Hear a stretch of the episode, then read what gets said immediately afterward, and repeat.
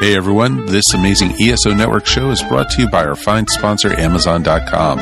Please remember to shop Amazon for all your geeky needs, no matter what time of the year it is. All you need to do is go to ESOpodcast.com/ESO Amazon or click on the Amazon banner on the ESO Network webpage to go to our e-store. It's the best way to shop and the best way to support this program, and it doesn't cost you anything extra. Okay, that's enough of me babbling for now. Now on with your regular scheduled show.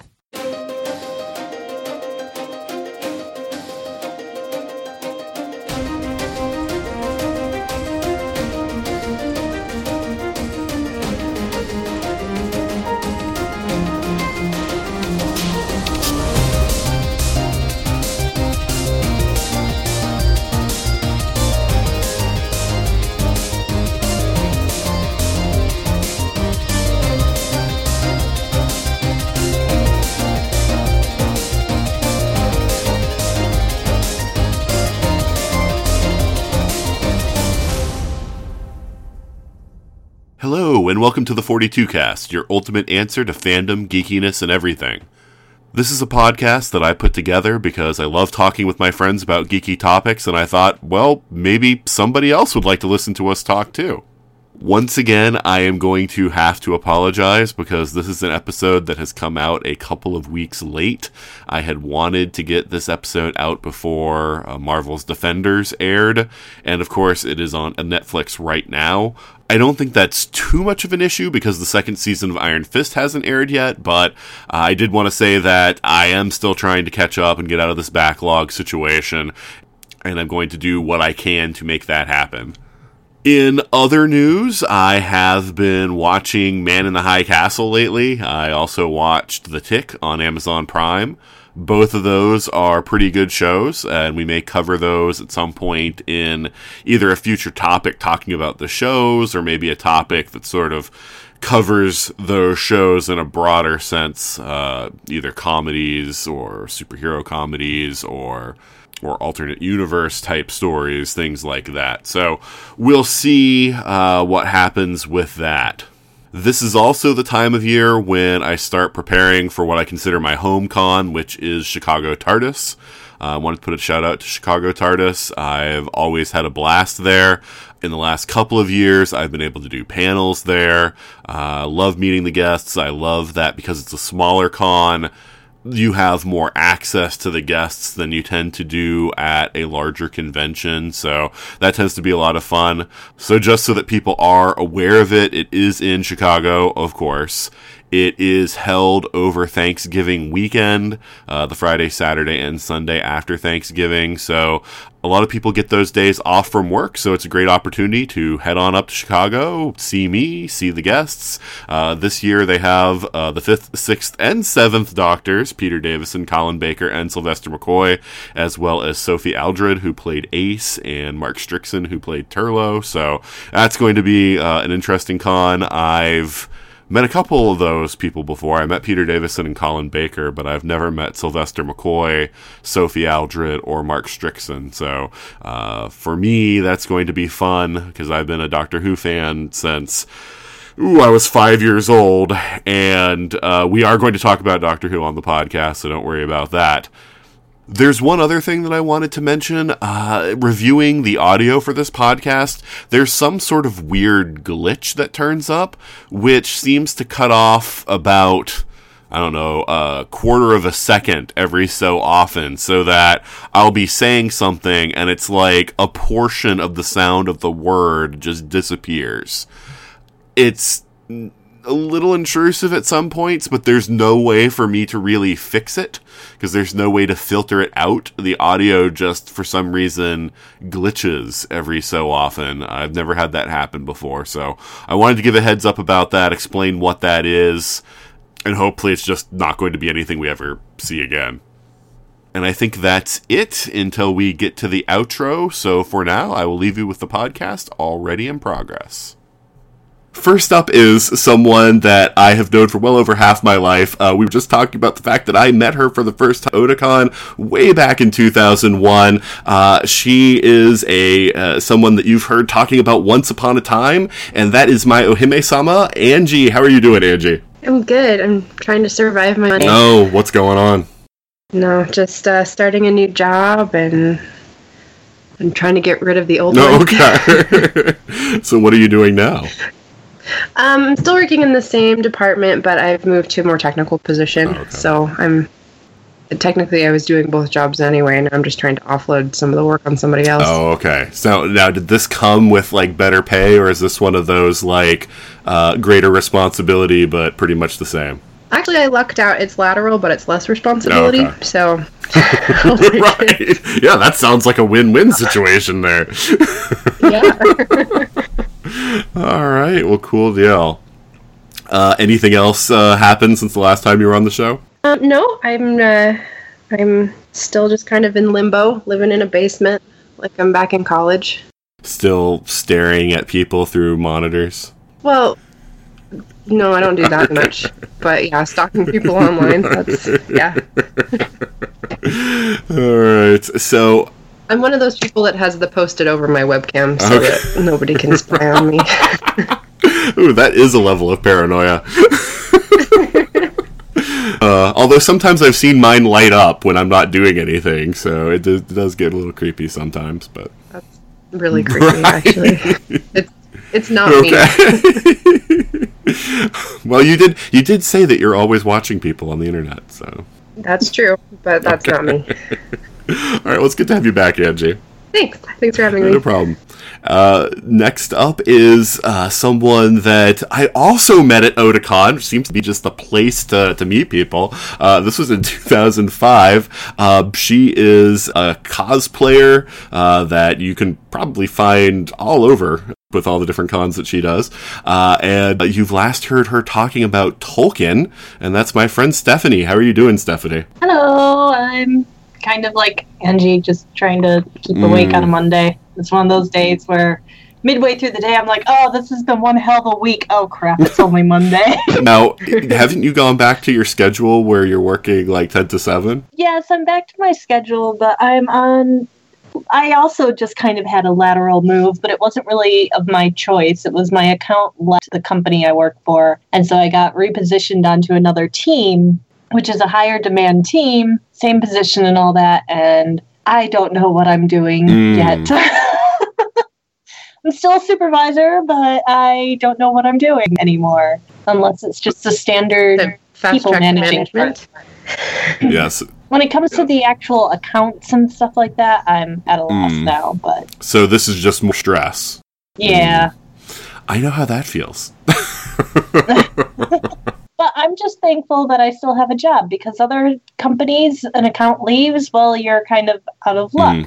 My company was like, oh, your account left, we'll make sure there's a position at least to what you currently were at. No, and that's awesome. I mean, that's good. They Yes, I am very, very thankful for they that. Obviously recognize that, you know, you're a good employee and everything. Yes. Yeah, no, that's good. Anything else happen since we were talking about Tolkien? I've been sewing hair into a wig. Okay. As you do. Yeah. And what character is this that you're doing? It's for stocking from Penny and Stocking with Garter Belts. Despite the fact that I've been cosplaying for 12 years, for some reason I thought a cheap-ass eBay wig would be a good idea for this character, and it was a horrible idea for this character. Mm-hmm. The colors were like neon, and it doesn't even cover my head entirely. It's so small, and... so I was like, yep, I gotta do this the right way. And so I bought a wig, and I bought extensions, and I tore hair out of the wig, and now I'm sewing new hair back into it, because she has two-toned hair. Yeah. I know the travails of the cosplayer because of Beth. And, yes, the sculpting and the of wigs and the... You know, I've sewn additional hair into wigs before, no problem. That is a completely different task, though, than completely replacing hair. That's a whole nother level. Yeah. Oh. My fingers are so... what's the word I'm looking for here right now? Just, they've been pinned a lot with the needle. And I was actually live streaming it on Facebook the other day for like an hour, and the people watching kept telling me I needed to take a shot every time I stabbed myself, and thank God I wasn't listening to them, because I would have been wasted in that hour. So is it just like Band-Aids all up and down your fingers? Yeah. I managed to stab myself in the cheek with a needle. I don't even know how. I guess I could go back and watch the video and figure out how, but yeah, I managed to stab myself in the cheek with the needle while I was trying to sew this hair into this wig. That sounds like a demented... You sure you weren't drinking? Right. I was thinking that sounds like a demented form of Clue. It's like with Stephanie in the like design room with the needle, you know? In her cheek with the needle. Yeah. Anyway. All right. Well, it's good to have you back, Stephanie. Thank you.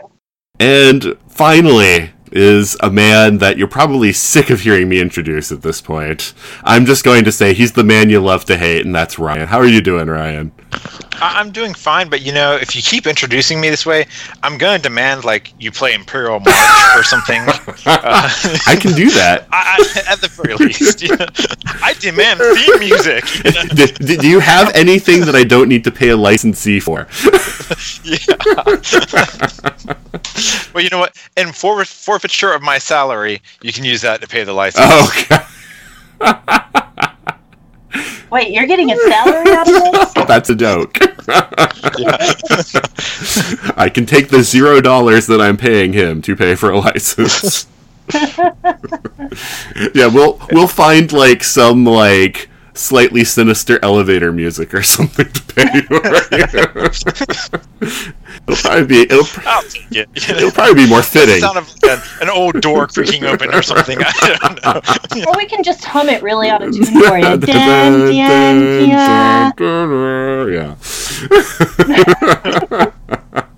Yeah. So what's new for you, Ryan, since the last time you were on, which is I think only like 4 days ago. You know, in that time period, precious little.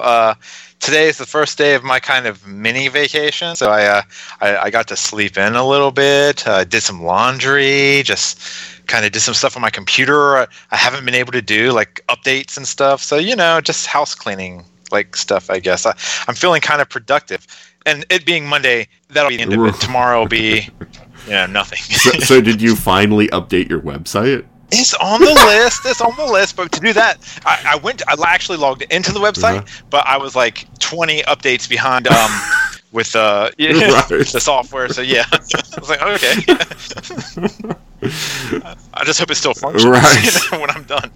Did you do you have backups for your website? It backs up. It's supposed to back up periodically, so I'm not too afraid. But now I don't know. I wasn't until you said that. Now. Yeah, that's one of those things that I know absolutely nothing about, you know, and I've just figured out all my website stuff just by just playing around with stuff and reading some things, and, you know, I'm paying WordPress to back up my website. There were supposed to be free backups, but that only went up to like 1 gigabyte, and I've already exceeded that, so it was like, you know what, I'll just pay somebody to take care of it. And apparently every time I change something on the website, it backs up, so as long as that's going on, you know, I feel like I'm pretty safe, you know, because any updates or whatever, I could always roll back if I need to. Money talks. Yep. Definitely a good idea, especially if you ever change your host or anything like that. Thanks to backups, when I decided to cancel my web page for like a year and then brought it back, I had backups. So even though I was on a completely different web server now, or a different host, I was able to just pick up like I never stopped. Oh, that's good. So, yeah. And that's the more you know message for our audience. I went to school for web design, so... And I haven't done it since I got out of school. You know, I hear a lot from a lot of people that what they went to school for, they didn't. No, they're not doing. But it's good to have you back, Ryan. Good to be here. All right, so you all know what time it is now. It's time for 5 questions. And yeah, so 5 questions for anyone who's just joining the podcast is something where I just have a random number generator spit out 5 questions that can only have one of two responses, so that way it kind of limits us from going off to the weeds, or it's supposed to. That doesn't mean I didn't find a third option. Sometimes people go off topic and really like go way into the weeds, but and it's just a way for us to loosen up before we actually dive into the topic, the main topic for the episode. So starting off, first question: Doctor Who, new and fresh or classic is best? Yeah, I know. You've answered this one like twice, Ryan. Well, you know, I actually don't know if I have or not, but okay. So, but I just, yeah, sorry, new and fresh. I can probably count in one hand all the classic that I've seen. Everyone has always told me how great Who is, but it took seeing Chris Eccleston play the part before I committed to watching it. Okay. Angie? Yeah, I started with Eccleston as well. I think I've only seen one or two arcs from Old Who. And Steph. So. Yeah. It's most people. I think this was asked one of the 5 questions on the very first one I did. Oh, okay. But, of course. Yes, of course, I'm New Who. I started with Eccleston. However, unlike the other two, I've actually seen quite a bit of the original Doctor Who's. And you and I have gone into conversations before about how we both think Tom Baker's overrated. Yeah. He's good, but he's overrated. No, I completely agree with that. But yeah, for me, it's classic is best. I grew up watching Doctor Who, and I still feel like the show was much better in the older days. However, I will say I am so happy that we're getting a new writer soon. Because, oh my god, yeah. New Who has been terrible with, oh god. Yeah. That's another that's a whole other topic point, because, you know, I never even got into the Moffat era, but I saw all the RTD stuff, and oh my god. I don't know, well, that is terrible. Okay. I miss him so much. He's like, I don't know if I'd say he's terrible. He's like, you know, 15-20% genius, and then like 40% tolerable, and the rest just. And he doesn't know how to write a woman. Yeah, well, there's some truth. I don't know. The most recent episode, I can't think of the writer's name, but it was his first time writing a Who episode, and you could feel the difference. It was like a fresh breeze had blown through the show. Well, it's interesting to me only in that all the things that I hear people say about Moffat were my criticisms about RTD, because like the whole thing about not being able to write women, to me that was like one of the main issues with the RTD stuff. It gets worse. Okay, I just Rose, Martha. These are somewhat believable. Martha, everybody is always completely in love with the Doctor. I mean, yeah, we had a lot of that with the Davies stuff, but at least we had, like, Donna. Right, yeah, Donna was, like, the one. Oh, I love Donna. She's my favorite. And, oh, my God, I gotta shut up. Go on to the next question. All right, next question. Vanilla or chocolate? You know, I think I've had this one before. Oh, I know you've had all of these before. Okay. And I'm probably going to repeat my answer, but my personal taste would be chocolate all the time, milkshake and so forth. But I recognize that vanilla is like a good foundation for anything, like to add to it. But if I couldn't add anything to it, just chocolate. Angie? Vanilla. I don't have anything entertaining about it. I just like it. Stephanie? Dark chocolate. Oh. Interesting. For me, it's vanilla. I just like it, like Angie. I know it's a chocolate world out there, but whatever. Vanilla's underrated. Yeah. I do have a similar feeling, though, that vanilla is a great base for a lot of things. And actually, if I'm just having a plain old ice cream cone, like straight up plain ice cream cone, I actually prefer vanilla ice cream over chocolate ice cream. But if we're talking cake or candy or cookies or anything like that, I prefer chocolate. I mean, just in straight-up sales, vanilla outsells chocolate. Really?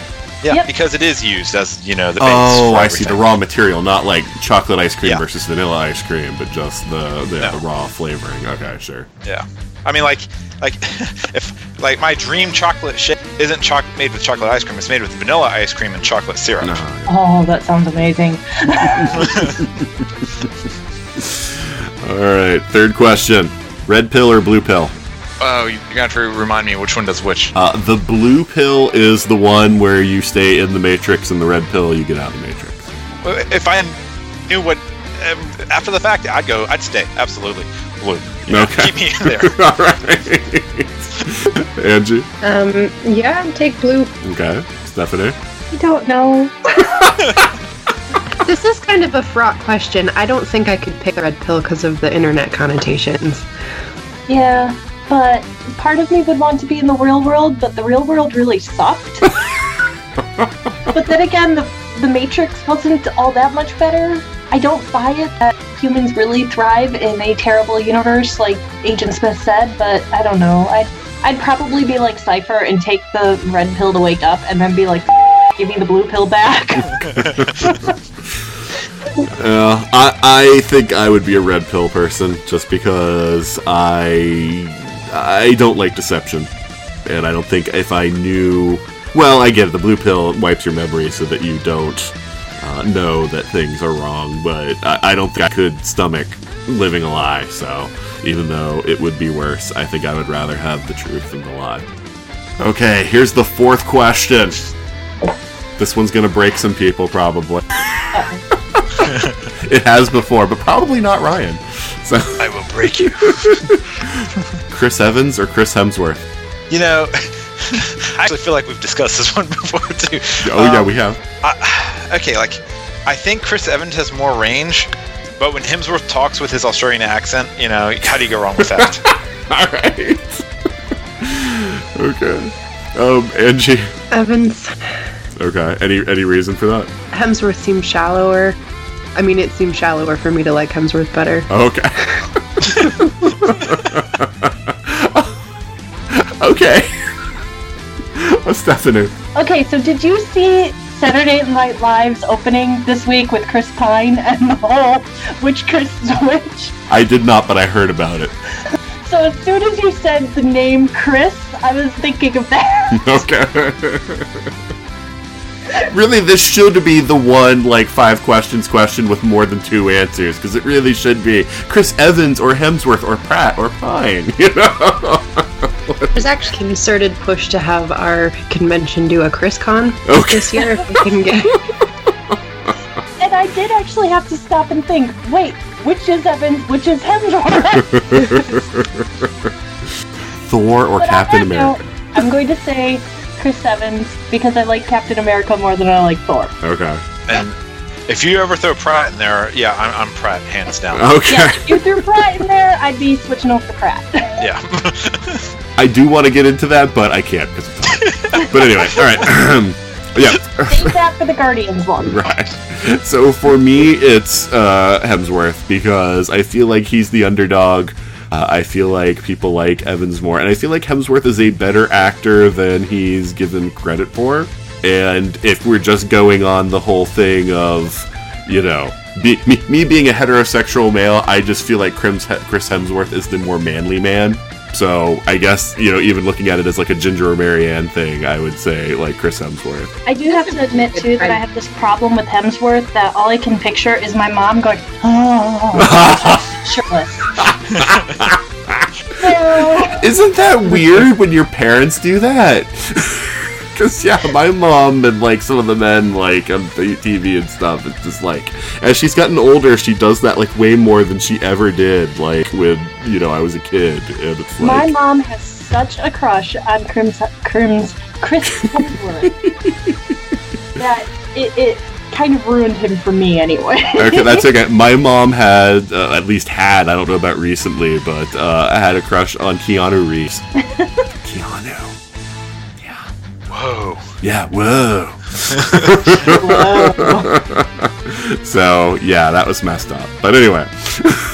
Okay. Ryan, Terminator or RoboCop? Terminator or RoboCop? Yeah. Like, for what? To protect me? Or who would win the fight? Who would win the fight? You know, I'm going to go with Terminator. Through and through. It's just a better written story. I'm just going to version of it. I like RoboCop, and I will be the one person that will actually defend the remake from a couple of years ago. How do you go wrong? I mean, Terminator, the original Terminator, the Michael Biehn one, was a love story that was pretending to be, you know, science fiction devised by Harlan Ellison. I mean, how do you go wrong with that? Interesting. You think it's a love story first and foremost. I would say the first Terminator is more horror. With the sci-fi tacked on, but yeah, that's interesting. Now, I just have to ask because you brought it up. When you say you have to defend the RoboCop remake, is that one of those like we've talked about before, where it's like you just tell people it's not as bad as you're saying it is, or do you really defend like you love this movie? I didn't love it, but I appreciated what they were trying to do. I enjoyed it. I wouldn't necessarily go out and pay or anything like that, but okay. I don't understand the hate it gets. Right, okay, no, that's what I wanted. I wanted to make sure when you say you defend it, because it's like, yeah, sometimes I feel like that too, where I defend the movies that I don't really love all that much, but I'm like, people, you are ragging on it way too much. Yeah. Alright. Angie, who would win, Terminator or RoboCop? One of the Terminators would probably win. Okay. Well, which one? No, How about Shirley Manson? I think she would win. Okay. I thought you were going to pull out Summer Glau, but that's close enough. That was the easy choice. Alright, Stephanie. Should I not go with Demolition Man like I did on Tolkien? Okay. I did ask this one to you before. Was this one you hadn't seen one of them or something? No, I hadn't seen the original. Oh, okay. Yeah, and I just went down this whole tangent about all these different movies that have a very similar premise, and ended up talking about Demolition Man and actually I think another one. Yeah. But I think in the end I circled back and decided on Terminator. Okay. That's right, you confused RoboCop and Demolition Man, because you were like the franchise wars you thought was a RoboCop thing, and it was Demolition Man. Okay, that's what it was. Now it's coming back to me. But I think at the end I circled up that I ended up being on Terminator.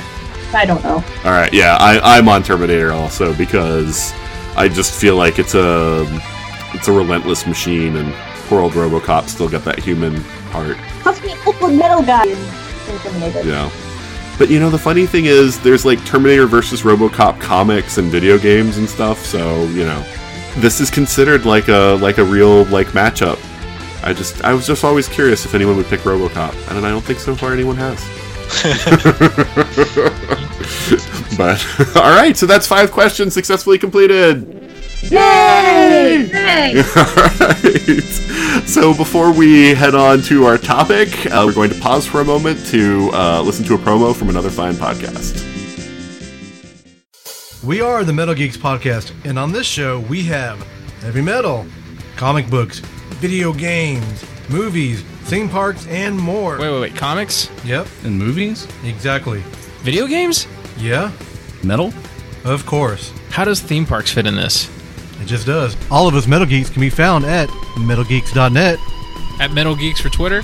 Metal Geeks on Instagram. And Metal Geeks on the Facey Space. You can also find us on iTunes. Subscribe today. Metal Geeks.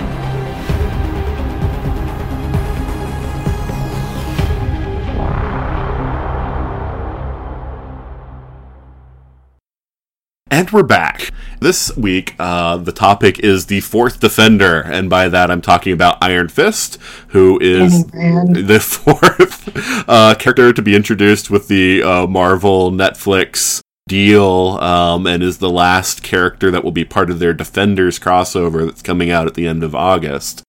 So, I am a fan of Iron Fist. Going back to my days reading comics, and this was the show that I was the most excited for when Marvel announced their deal.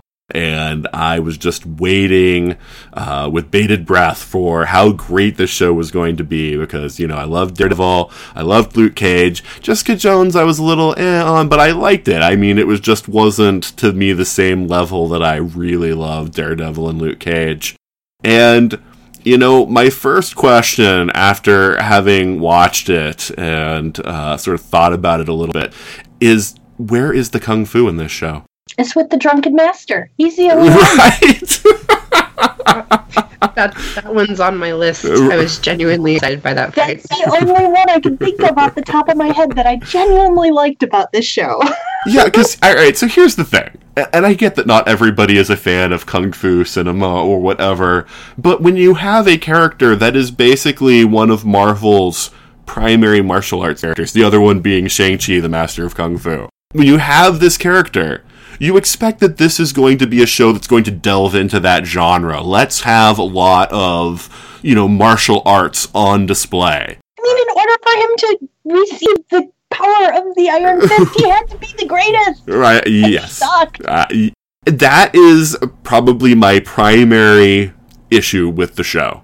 Because there's plot issues, there's other issues too. The fact that the show didn't really showcase some amazing martial arts action makes me feel like it didn't even get the excitement factor right, which is one of those things where it's like, come on. I mean, I get that a lot of action series, they don't get the story right, but you can at least give me action. There was nothing. I mean, Dan, it was clear that the actor could not do the martial arts moves. Now, I've heard since then that he was cast very late in the process. They kind of rushed the show because they were trying to get Defenders out. There was a long time where they were agonizing over the storyline and how best to present Iron Fist, and they were just left with very little time.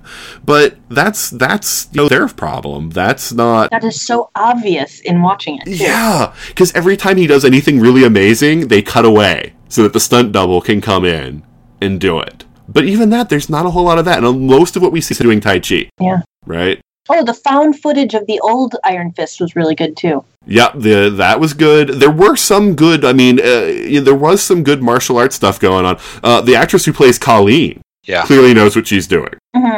But again, I just feel like, you know, this was one of those things where people are making to a schedule and not, you know, doing what's best for the story, for the show. The entire time I was watching it, I was just getting this feeling that this is only being made because I want to do the Defenders. Yeah, I feel like they should have waited a little bit and actually given him time to learn some decent choreography. I'm hoping that with the Defenders, he's had more time and he can actually pull off the moves. But, you know, and this sort of dovetails into one of the other things about the series, which is when they cast him, I assumed that...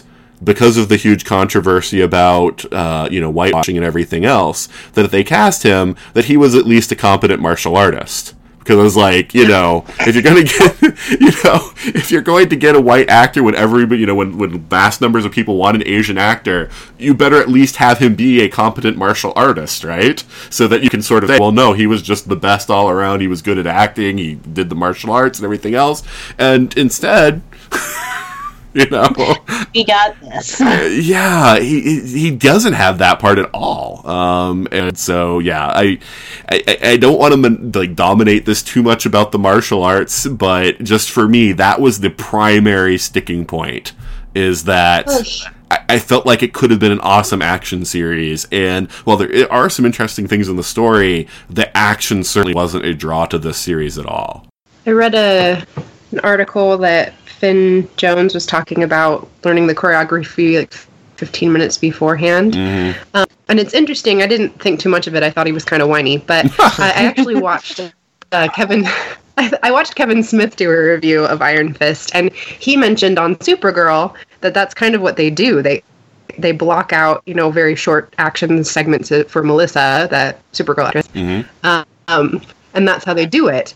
But the thing, Supergirl's not really supposed to be a competent martial artist. I feel like, and maybe this is on the production, they kind of said, okay, how much time do we need to do a kind of competent fight scene? Not really realizing that you can't just throw a couple punches and have it look good. This is a character that is supposed to be an amazing martial artist, and it just needed more time. It needed the time that maybe like Into the Badlands has dedicated to their actors and helping them learn, because I don't believe for a second that Nick Frost is any good at martial arts, but he looks great in Into the Badlands. So I think that maybe the production was just too rushed for the actors that they had. Yeah.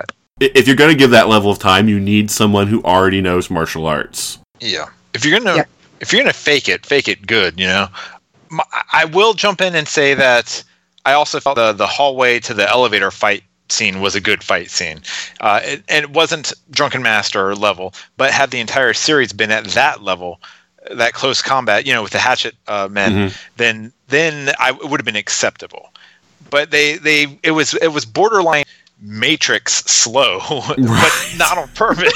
Well, they try to cover it even with when he's telling Colleen about what he's doing when he's training in the dojo, and he's like, "No, you need to do it slow and then like accelerate right at the very end. Like that's supposed to like give you maximum power or whatever." And that felt to me like they were just trying to cover the fact that they know that he's moving super slow in all these fight scenes and trying to make it like, "No, this is the technique.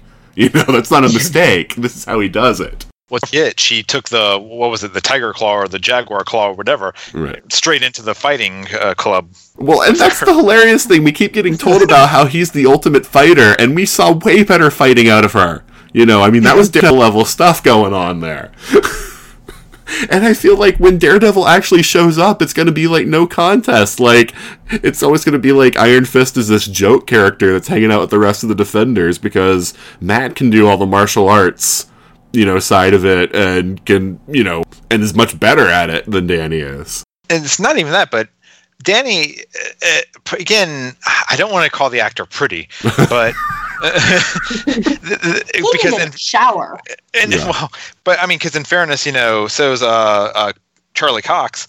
But the entire first season of Daredevil was basically set up just to show that he could take a punch. Yeah, you know that his superpower wasn't his senses, but it was getting beaten and getting back up. I always got the impression from Danny that he was this close to collapsing. One good hit and he was done for. Mm-hmm. He just doesn't have any. His fist might be iron, but nothing about the rest of him is. Well, and that's the flaw that you get with the story, and how it hurts his character is that without his fist glowing, he's nothing. You know, that is his one thing, is that when his fist is glowing and he punches something, you know, it does a lot of damage. And that really weakens him, I feel like, you know, either as a character to follow in a solo series or as a member of a team, because he doesn't bring much to that team. And so that's, again, why I'm worried about Defenders and what role he's going to play. I know when the Defenders trailer was first released, what was that, the end of last week? Mm-hmm. One of my coworkers was like, "Oh my God, Stephanie, did you see the Defenders trailer?" This was all through the internal Skype for Business thing, and I type in all caps, "Oh my God, yes! Oh my God, Matt! Oh my God, Jessica! Oh my God, Luke!" and Danny, all lowercase. He just responded back to me, "I noticed the distinct lack of capitalization there." Yeah. Although, really, even in that trailer, though, the other three are doing more than he's just kind of there. Yeah. I don't remember anything that he did that stood out. Well, here's the thing. His character is very much depicted as if he's a 10-year-old who's physically grown up but has not grown up, you know, mentally from that state, which kind of makes sense. He's been in this secluded place ever since he was a kid. He's come back to New York, and he's still got a lot of that naivete about himself like a child would have. And in some ways that's charming, watching it, but the way that it made it look when he's part of an ensemble cast is like he's this whiny kid. You know, and even, like, the whole scene where he's like, "This is awesome! We've got, like, the blind ninja, and we've got, you know, the bulletproof guy, and we've got whatever you are," talking to Jessica. And it's like, I don't know, I don't... Jessica could totally kick his ass. While drunk. Yes. Well, that's her normal state. So that's her blood alcohol level is, like, 200 proof. But I'm not worried about Defenders, and I'll tell you why, because I feel like they've been prepping for Defenders. That was the end goal in the same sense that Avengers was for the movies. Mm-hmm. Whereas the actual Iron Fist series, like we've said before, it feels like an afterthought. It feels like they said they were going to do it, so they had to do it, so they just threw something out there. Whereas I really think the character would have been better served being introduced in Defenders and then maybe setting up his own series after the Defenders. Kind of like how they're doing with the newest Spider-Man reboot. Mm-hmm. Yeah, exactly. Yeah, that might have worked better. So, overall impressions of the show, just from a storyline point of view, Angie, what... how did you feel about the series as a whole? I'll be honest, I wasn't actually planning on watching Iron Fist. I figured I'd probably binge it right before Defenders dropped, just to get from point A to point B. My husband started watching it, and I hated it until I was half watching, until I don't remember what episode it was, but wherever someone started calling him the worst Iron Fist ever. And then I kind of realized that was the point. Like, he's not good at this. And I wish that had gotten introduced later on. So in preparation for this podcast, I went back and actually paid attention and watched the entire series. But I already knew that at some point they were going to let the cat out of the bag, that he just sucks at this right now and it needs to get better. And I wish they had done that earlier, because I think I would have a lot less problem with the show if I had viewed it in that light instead. And I think it's actually kind of a neat sidestep of the whole white savior trope. So if they were going to cast a white guy, which they did, having him kind of suck is kind of a funny way to make it so that he's not the savior, or he isn't yet anyway. We get to watch that happen. So I'm actually more excited for Defenders because of that. I know it wasn't that popular, but I really liked the Faramir and Ward show. And I would watch that all day long. And yeah, I mean, I think the peripheral characters, you know, and kind of pushing that story with the hand forward, that was all very exciting for me. Who was the most Faramir? How did I not realize that? I just pulled up the IMDb when you said that. I was like, wait, is that why I was recognizing him? That's okay. I'm just going to lob a nuclear bomb in here and say that my wife pointed out to me that Ben Browder was in Guardians of the Galaxy 2, and I did IMDb it and confirm it. Yeah, he's one of the gold people. Yeah. One of the sovereigns. Yeah. How is it that I never saw anything about this before the movie, and you guys are like, oh yeah, I knew that. He's the admiral. I had to lean over and whisper, Ben Browder! Yeah, I knew that. I knew it already. But anyway, all right. Angie, I'm sorry I interrupted you. No, that's pretty much... Okay. I mean, I really liked all the secondary characters. I really liked the hand storyline and all of the stuff that spawned. So even though I found Danny lacking in holding my interest, I think the rest of the cast actually kind of held it for the season. Now, let me ask you, you said that originally you weren't going to watch it until just before Defenders. Was that because of the whitewashing controversy? No, I think it would have been awesome if they had cast maybe like a half Asian or Asian American actor, but the character was white. I don't have a problem with them casting a white person. I was never that interested in Iron Fist. Oh, okay. Stephanie, what did you think about the show in general?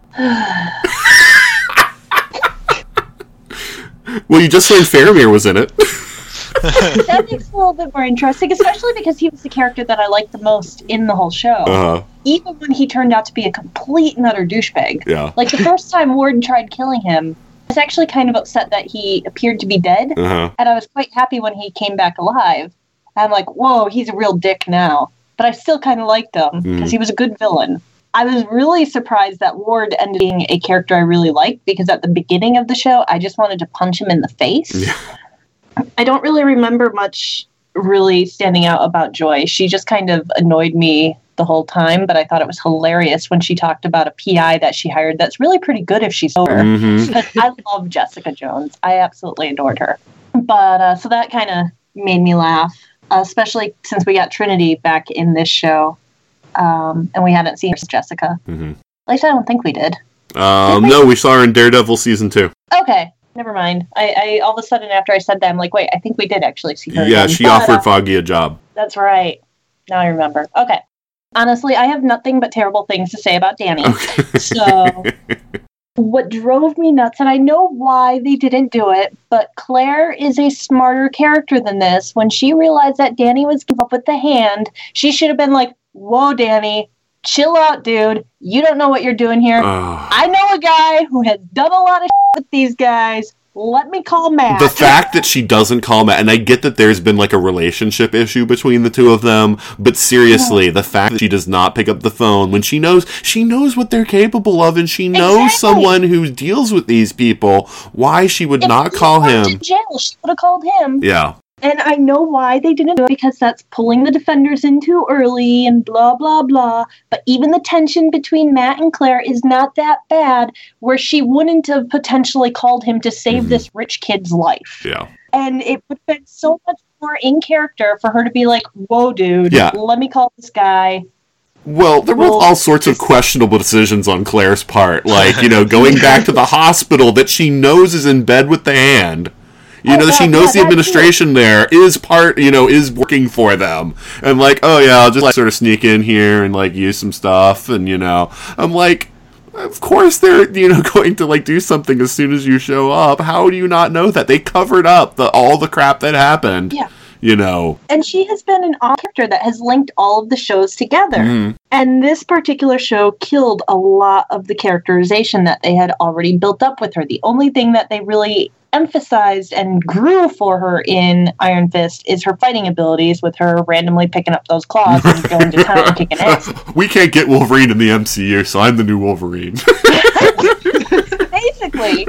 But so her character like got stupider, but she was able to fight, which in a series where we should have had an amazing fighter, I should be able to remember more of his fight scenes than hers.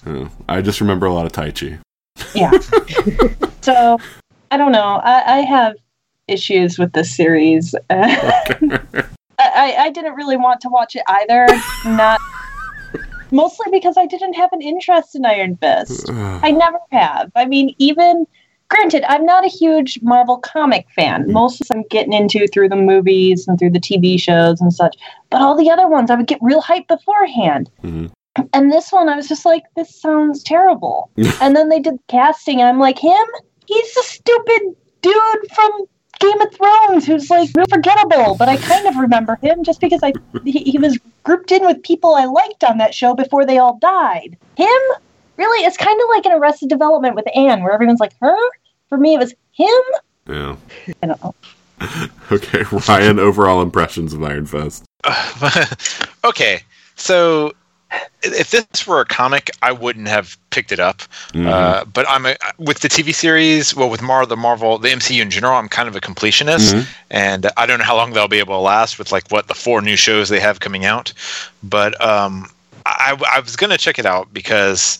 Well, just because, like I said, I'm a completionist and I want to see it going into the Defenders. I get the whitewashing controversy, although I don't know that it's necessarily whitewashing so much, or maybe it's a continuation of whitewashing since the original comic book character was whitewashed. But I do think they missed a chance to correct some of that and not recasting him. But I agree in that this was a character born of... the martial arts genre fad, the Bruce Lee movies and so forth, that there should have been some actual real martial arts in it. I felt like the story was written as they were filming it. Like they were getting the scripts maybe that day or something like that. The continuity was all over the place. The characterizations, I felt like I'll defend... Mark Finn Jones, is that his name? I will defend. I think given enough time, he could have done something with the part. I think he's a capable enough actor. But this series made me actually root for the villains. Same. And I admit the first couple of maybe I was just giving it too much of the benefit of the doubt. I'd heard too many negative reviews that I decided I was going to be. Go in there with low standards. But the first few episodes, I digged. Mm-hmm. I thought this was going somewhere. I felt like the same way Luke Cage tackled, racism and Jessica Jones did sexism, I thought Iron Fist was going somewhere with this. It seemed like he had anger issues. Mm-hmm. There was, he kept worrying about his temper. There was his abuse, growing up in K'un-Lun. And I thought, they're going to do something with this. There's going to be a payoff here, which... never happened. They dropped it somewhere halfway through the series. Even the whole thing about the sort of criticism of big business was just sort of tacked on as sort of a side point, not really developed fully, which is where I thought it was going to go. They also had a great opportunity to delve into the drug issues that are going on. Yeah. Yeah. There's a lot of wasted opportunities in the show. Yeah. But I felt they could have gone with that theme the same way that Jessica Jones and Luke Cage did. They don't have to. I mean, there's nothing wrong with just being a fun comic book show, but you have to be a fun comic book show to get away with that. Right. I mean, well, talking about the business part, like, Danny just comes in and says, we're going to give this stuff away for free and whatever. And it's like, okay, but he didn't counter with how that was going to work. And he just really came off as, like, this stupid kid that just comes in and says, we're going to do X, Y, and Z without any idea of how, you know, they can do that with a real business case. And there's ways of making that work. There's ways of, you know, using public support and everything else, you know, going to, away from a profit-driven model to more of a, nonprofit? Yeah, nonprofit. You know, there's ways that they could have gone with that. There's ways that Danny could have had a vision for the company that would have been, you know, sort of like a criticism business and, you know, putting, you know, profits above people and all that kind of stuff. And it was sort of like they had the idea of that, but then they decided, let's do this other thing. It was just kind of like... Yeah. I mean, the business stuff drove me nuts. Granted, I'm very low on the corporate totem pole, but I do work for a Fortune 500 company. And even at my, like, entry-level but managerial-level range that I'm in, even I have to think more about cost efficiency and how this will work with other departments and other corporations that we work with and blah, blah, blah, blah, blah. And we can't just make a decision because, oh, it's what I think is the right thing to do. Right. I mean, if you're going to do that, you have to have a payoff somehow. I think they got away with it in Iron Man 1. Because, you know, Tony's a freaking genius. Right. And we're not going to sell weapons anymore, but we're going to do clean energy instead. You know, he found a way to balance the sheets, like you were saying. That this would have just been... The stockholders would have run from this in a heartbeat. Yeah, the company would have been over with. Right, exactly. I mean, basically everybody would be out of a job that worked for that company. Yeah. So it's not sustainable what he was doing. Yeah. So Ward was right to think that it was awful and that they need to do something about it. So it didn't work right. I really thought when Danny found out he had been played by that woman that he would start to see things differently and start to mature a little bit. But then they like completely went away from the whole business side of things. Other than that, it really seemed like it was filler. Right. Like they were just like, we need like 30 minutes to fill per episode for like the first 5. Let's just throw some like business politics in there. Because that's what's so interesting, you know, watching these. Oh, and oh my God, can I just say that just because this reminded me of it, everything about this show felt cheap. Like, this is a super powerful company, a rival of Stark Industries, but I'm pretty sure their entire office was comprised of the boardroom and the 3 executive offices. And I'm pretty sure the Meachams drove, like, Hyundais or something like that. My boyfriend actually made a comment while we were watching it. Netflix ran out of its budget because of that type of stuff. Yeah, they got Danny the Aston Martin, and they had nothing left over. Yeah, especially when the other Netflix shows, the Marvel Netflix shows, feel like movies that have been stretched out to 13 episodes. Yeah, it definitely felt like this one was a bit of a step back. Well, you know, the location itself can be a character. Luke Cage did wonderful making Harlem come to life, and both Jessica Jones and Daredevil did Hell's Kitchen. But this one, they couldn't even afford to do some aerial shots. When they went to China, I had no idea that was China. That factory could have been in Queens. Right. There was nothing about that said China. Well, how do you know it wasn't filmed in Queens? It probably was, but they could have done like an aerial shot or something. I don't know, something. That's okay. Show me Beijing. That's okay. I like the styrofoam Himalayas that we get at the end. Oh God. We just threw some powder over some white plastic and we're in the Himalayas. So, all right, I want to ask about a few of the things that, you know, are kind of controversies or things people are talking about. And one of those is, you know, people are saying it's just like Arrow. And I know that at least Ryan and Angie, you've watched Arrow. Now, Stephanie, have you seen Arrow? No, I don't really care much for DC stuff. Okay. They've been letting me down. All right. I'm hesitantly optimistic for Wonder Woman. So Ryan and Angie, do you feel like this show is at all like Arrow? I feel it has similarities. I don't think it's an unfair comparison, but it's kind of apples and oranges. They're both fruit, so go ahead and compare them, but they're not. It's not exactly the same. And this is where I think I will kind of defend the show for a moment and say that It's because we are used to such a level of excellence from Marvel that this one's so disappoints. If this show had been on the CW or, you know, Fox or one of the other not quite big three channels, it probably would have been praised as revolutionary in so many ways. Yeah, that's probably fair. Angie, do you feel like this show is at all like Arrow? I mean, in the Arrow is like Batman, sure. It's a rich orphan. Yeah, that's to me... I think the similarities kind of tend to fall apart after that, though. Yeah, that's the same thing with me. I mean, yeah, like Oliver in Arrow, he was gone for a period of time, and then he comes back. But after that, I feel like the two shows are completely different.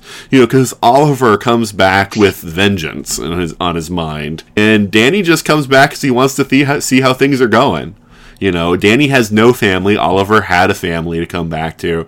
It's just all the dynamics of what happens, you know, how they go about things. It's just, all of it to me feels like a different show. Yeah, I mean, Oliver had purpose. Mm-hmm. I mean, if you're talking about the feel of a show, Oliver came back for a reason. He had a plan. You know, how effective or moral that plan was kind of part of the point of the first season. Mm-hmm. Danny doesn't know what he's and you could argue that that's maybe part of why the tone of the season tends to fall a little flat. It's because he's not there for any reason that he can articulate to anybody. No. Yeah. Well, he's there because he was bored and saw a crow. Because the path opened, right. You know. That's really because the path opened and he had a chance. Didn't Claire ask that? Why didn't you come back earlier? It was just like, oh, the way was closed. Yeah. Because. And it's worth noting, I agree, they're polar opposites there at the beginning. You know, Oliver comes back and he is dark and he's already a murderer, mm-hmm. and the only way to solve things is to kill.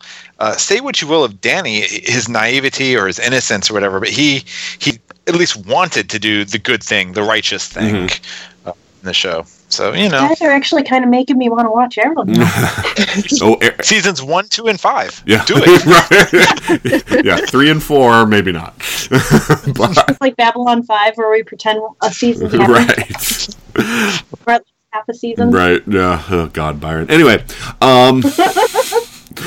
But yeah, the aimlessness of it. I mean, I find Danny somewhat jarring just because of the naivete. I don't think that the naivete was a problem.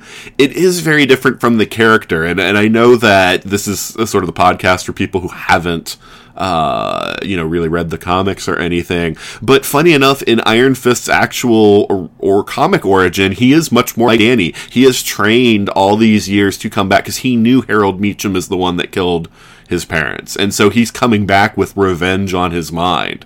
And they went completely 180 with the series, and I think part of that was trying to subvert the white savior trope. And Angie made a good point about how making him a really awful Iron Fist is part of doing that, because the original comic makes it seem like A, he is the only Iron Fist who ever was, and B, he was the only person who could do it. And so when you have this outsider white guy come into the Asian civilization and can best all of them, just because he has some vengeance on his mind, you know, that is kind of insulting. So I get that they were trying to subvert that. I know later comics have sort of expanded on the mythology and said there were more Iron Fists, which is what they pulled from for the show. And I think that there's definitely like mine with that he's not a particularly good Iron Fist. But the problem is it doesn't really seem to be... They don't seem to be doing much with it. It's just sort of something people observe, and there's no sort of impetus for him to change or to grow. It just kind of is like, this is who he is. Well, let me ask you, as a reader of the comics, because I didn't read them. I only knew of Iron Fist when he would show up in someone else's magazine. But... was the Hand a central villain? No. In the Iron Fist comics? No. So they basically shoehorned that in. Yeah, that is completely to tie him in with Daredevil and the Hand storyline. That hurts so much. Yeah, no, and that is something that bothered me quite a bit, because I feel like what they've done with Madame Gao makes no sense with what they did with her in Daredevil. Yes. It's such a weird transition for that character to be like, oh no, she was part of the Hand all along. Yeah, I never got that. Nothing about her and Daredevil gave that impression whatsoever. Yeah, no, I believe I knew she was from K'un-Lun because she told Fisk that she was from further than China. Yeah, and I was already thinking, aha, she's from K'un-Lun because you can't get much further than China. You know, she's another universe. You know, but yeah, I mean, I felt like she was just going to be like a fallen warrior from there that, you know, had, you know, gone out into the world to get, you know, for greed or for whatever, you know. I didn't think that she was going to be a member of the Hand, and I don't really feel like it makes a whole lot of sense with the whole thing of, you know, Iron Fist is there to destroy the Hand, but then he has to guard the pass. One or the other, right? Right, exactly, because if he's out destroying the Hand, he can't guard the pass. Yeah. You know, and in the comics, it's no, Iron Fist is just the warrior that guards K'un-Lun. You know, not from just the Hand, from anybody. I felt like all the credibility that Daredevil had built up with the Hand, this show just completely destroyed. They pulled the rug out from the entire organization. I shouldn't have to, after watching a program, go and read, you know, wiki articles about how, yeah, there is a faction of the Hand that, you know, Strigo broke off and went to South America and has Marxist roots. Yeah, they either needed to use a different villain or explain it better, or just do it in such a way so that the Hand seemed a credible threat. If the Hand ends up being the main villain and the Defenders at this point in time, that's what I'm really worried about. I'm worried that they've ruined the Hand. I gotta disagree. I really like that they have shown now that there's different factions of the Hand, because it means they're unpredictable. You know, it's not just to like, Hand showed up, we just kill them all. It seems like they've given themselves some wiggle room and kind of some places to go with some intrigue that otherwise it would just be straightforward and fairly boring. But doesn't it remove some myths? I don't think so. I mean, again, Danny's a terrible Iron Fist, so maybe Bakuto was just a terrible Hand faction leader. I mean, and I actually disagree. I liked Bakuto a lot, but yeah, having different factions, I don't think lessens their potential to be terrifying. There were two things that really bothered me, especially with what they did with that, besides the Madame Gao thing, because it's clear in Daredevil that she is against the Hand. Now, I mean, I guess it's like, well, her faction is against Nobu's faction, but still, it's... I've got problems with it, but you know, two things that I had a problem with that are just in Iron Fist. We almost never do this immortality thing. But hey, this businessman that we could have strong-armed, you know, otherwise, you know, we decide to just give him, you know, immortality for the heck of it, you know. Well, it could have been a different faction. You know, maybe one faction is, you know, more loose with it than another. Well, I want to say it was the same group. No, because Gao was controlling. We'll find out when Elektra comes back. Yeah, well, see, Elektra makes sense. She's this, like, great warrior who, you know, is this master of all forms of combat or whatever that they want to use. I mean, but Harold, it's just like, well, you know, we want to control his company, and which they did just fine with him, you know, dead and nobody knew he was around. You know, they were able to sneak their agents in or whatever. Yeah, how do you control a company when the person you're writing is dead to the world anyway? Right. It's just, there was something about that made no sense. Like when they got to the point where they revealed what was going on with him. Yeah. I just didn't understand why they would offer him immortality. Especially since he is such a wild card. He's not even a member of their group. Because that way we could have Ward kill him and go nuts. And seriously, that's the only thing I can think of, that he was killed but was suddenly immortal because it made Ward go crazy. It was necessary to character development. Yeah, I will say also in the comics, at least when the Hand brings somebody back to life, they're not immortal. They just have one more life. Like, if they want to bring him back again, they have to do that whole ceremony again and bleed people and, you know, do all that. Oh, you can't just toss him in a bog. Right. But, you know, this is their version, so that's fine. So they're immortal. But the other thing that bothered me is that Gal's like, these are my greatest warriors that I'm sending against you, Danny. And there's, like, some, like, Russian thugs who, first of all, the Hand are ninja, okay? They're not just, like, street brawlers that they just grab and throw in there, like, you're a member of the Hand now. And B, they would have trained these guys in something, you know, something better than just, like, being brawlers, you know? It wasn't the Hand anymore, which I think is part of the problem with the factionalizing, because now they can say anything is the Hand. Yeah. Yeah. They should have just invented another villain. You know, give Gao her own group. It's called their own thing. Something. Yeah. I just... rival city or something, you know. Something. Right. I will give Gao credit there. That trial. I thought the fact that she's like, nope, I'm not playing by the rules. I'm gonna betray you. That was pretty awesome. Oh, and the other thing. Okay, then this isn't so much a problem as just like a missed opportunity. I was positive that now that we had Gao and Iron Fist, we were going to have an Episode 2 Yoda moment. You know, we were going to see Gao like do something crazy. They were, CGI, whatever. But we were going to see her do something super crazy and awesome. And other than like the fact that she really pushed Danny and he flew across the room, that was it for like awesome Gao stuff. And I really felt like just having her do something physically powerful and awesome would have given the threat of her way more credibility. I assumed she wasn't human. In Daredevil, I assumed she wasn't human. I kind of thought, honestly, I kind of thought she was a dragon. Mm. But, she still could be. Yeah. There's that throwaway line about spending the 17th century or the 16th century being interrogated. Yeah. Yeah. Yeah. I think she's also been given the immortality process. From the hand. I took the whole Russian thug thing, though, as kind of a tin to in Daredevil, where she was the head of this crime syndicate, and there were a whole bunch of different, they were all kind of against each other, but ultimately coming together, Kingpin, except they couldn't call him Kingpin, if I remember correctly. I don't know, I kind of took it as a relatability back to all these different factions that were seemingly totally against each other, mm-hmm. but working together. Crap, I can't remember the full plot there anymore. Well, they each were like their own gang, right? Like there were the Russians, they were their own gang. Gao was the Chinese. We've got this gang. And Nobu was the Japanese. We assumed the Yakuza the first season, but then the hand the second. Well, no. By the time when he donned the garb to fight, Matt, I knew he was the hand. He was a hand agent. Yeah. But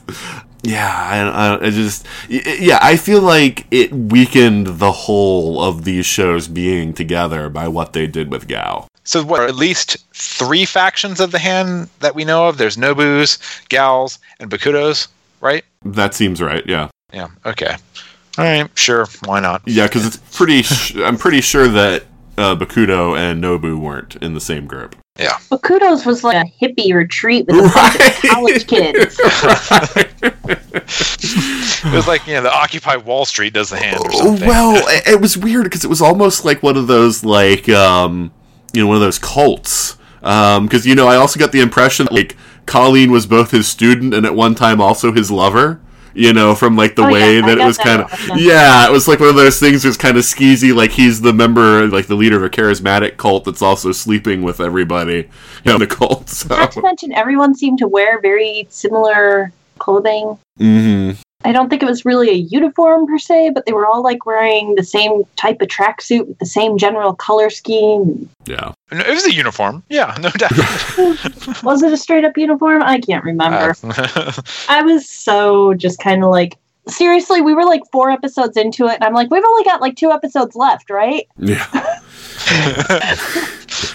And I was very disheartened to learn we were only on episode 4. Oh. So what do you guys think of how it ended? Because one of the weird things is, like, Danny didn't seem to know how things work. At least in the comics, when K'un-Lun comes, when the gateway is open to our world, it's only for a day. So, if you leave, you're not going to be able to get back because the gate closes. And in this, it seems like it's not so well defined, or at least he didn't know it was, because he was expecting it to still be open. Not to mention the fact that Davos comes... Or wait, no, that's a Dalek. I was making that same Davos. Mistake. The whole thing, I could sing Davros.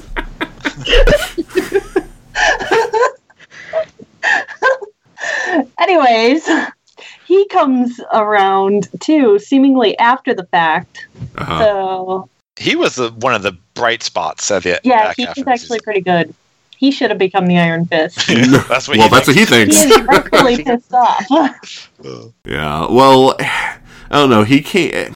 I don't know. I found him to be somewhat petulant, and I don't know, at the end there, he and Joy are going to plot Diane's death, and Joy's arc didn't make any sense to me either. It's like, oh, okay, so, you know, now Danny needs to die because your dad turned out to be a bad guy? You know, what's... Yeah. I mean... You know, I totally forgot about that. No, the Ward evolution from villain to good guy made sense. But that Joy change, just like that, was just... It came out of nowhere, and it just... I'm wondering, again, it comes back to the fact that nothing about this show seems like they had any clue what they were doing. And the last day, someone went and saw Doctor Strange and said, oh, look, you know, at the very end, the friend becomes a villain. I haven't seen this movie yet. It's on my to-watch list. Oh, Stephanie. That movie came out right in the midst of my cancer crap, and I only had enough energy to do one movie, and I opted for Rogue One. Well, you made the right choice. But it's been out for like a month now, hasn't it? I finally got around to watching Fantastic Beasts and Where to Find Them last night, and Doctor Strange is next on my list. Okay. It's the best of the origin story movies, in my opinion. That is what I have heard, and I'm really excited to watch it, which is why I'm like, I can't listen to this part. Well, I'll just cross this off my notes. It's off my notes. I'm done for the rest of the podcast. Well, you know, it is nice that with the introduction of Doctor Strange, they are being a lot more casual, both in this and Agents of S.H.I.E.L.D., and just being like, there are things beyond the understanding of people. You know, that, you know, happen, you know, because, you know, the whole idea of K'un-Lun being in another dimension. I mean, you know, Doctor Strange, you know, talks a lot about that kind of stuff. So, you know, I like that that's becoming more part of just the Marvel cosmos as something you just accept. But, yeah, the thing with Joy made no sense. And Davos, I get his issue. And he is really speaking to that crowd that's saying, like, you know, hey, you know, Iron Fist should have been an Asian guy, right? And, you know, that's sort of the idea, is that, you know, other people, you know, within that universe say the same thing, is, you know, hey, you know, he took something from us. But I don't know if making him a villain, actively planning to murder Danny, is the right way to sort of address that. So, yeah, I think it's probably... Also, Davos learned English really, really quickly. Why did he learn it with an English accent? Like, if Danny taught him, why doesn't he sound like Danny? Oh, well, I assume that it's while he was traveling from K'un-Lun to America, he went through Europe. I had assumed he learned it from Danny also, but I didn't even bother thinking about the English accent. Well, he's saying, like, hey, the internet is just as amazing as you told me it was, Danny. And so I'm like, so as he was backpacking from K'un-Lun to America, apparently swimming across the Atlantic. He was listening to the BBC. Right, yeah, he was listening to the BBC. And there could be, if you think about it, it would actually kind of, when Danny crashed... Let's assume one of the monks, one of his teachers, maybe spoke English, or there was an Englishman in K'un-Lun or something like that, just to help Danny assimilate, because he would have no way of communicating with them otherwise. So maybe that person also taught Davos. There does seem to have been a lot more interaction between K'un-Lun and the rest of the world, because they seem to understand geography and stuff like that really well too. And I can't imagine that Danny really, as a 10-year-old, was teaching, you know, a whole lot, you know, so yeah, it seems like they must have at least accepted outsiders at some point, or someone from there has gone out and come back to give them knowledge of the world. Does time pass in K'un-Lun the same as in the real world? Yes. In Marvel, it's in the comics, it's every 10 years, but to get the age right for Danny with what they wanted to do with him here, they made it 15, but otherwise, it's pretty much the same thing. What did other people feel about Davos? I liked Davos. Yeah, I mean, like I said, about the only shining point in the back half of the season until the end, his last scene. Yeah. I totally forgot about that last scene. It was so out of nowhere. Yeah. It almost feels like there needed to be another episode, but again, I think, like Ryan was saying, they're just making it. They're like, oh crap, we need like a hook for season 2. Yeah. Okay, Joy and Davos are gonna murder Danny, and K'un-Lun's gone. Right. Yeah, I mean. It's like Marvel said to them, we need you to make this show. You've got no time to do it. No budget. Don't even try and put a dragon in there. It's just not going to happen. Right. And we saw glowing red eyes. 6 weeks. Yeah, exactly. Well, you know, I really wanted to see K'un-Lun.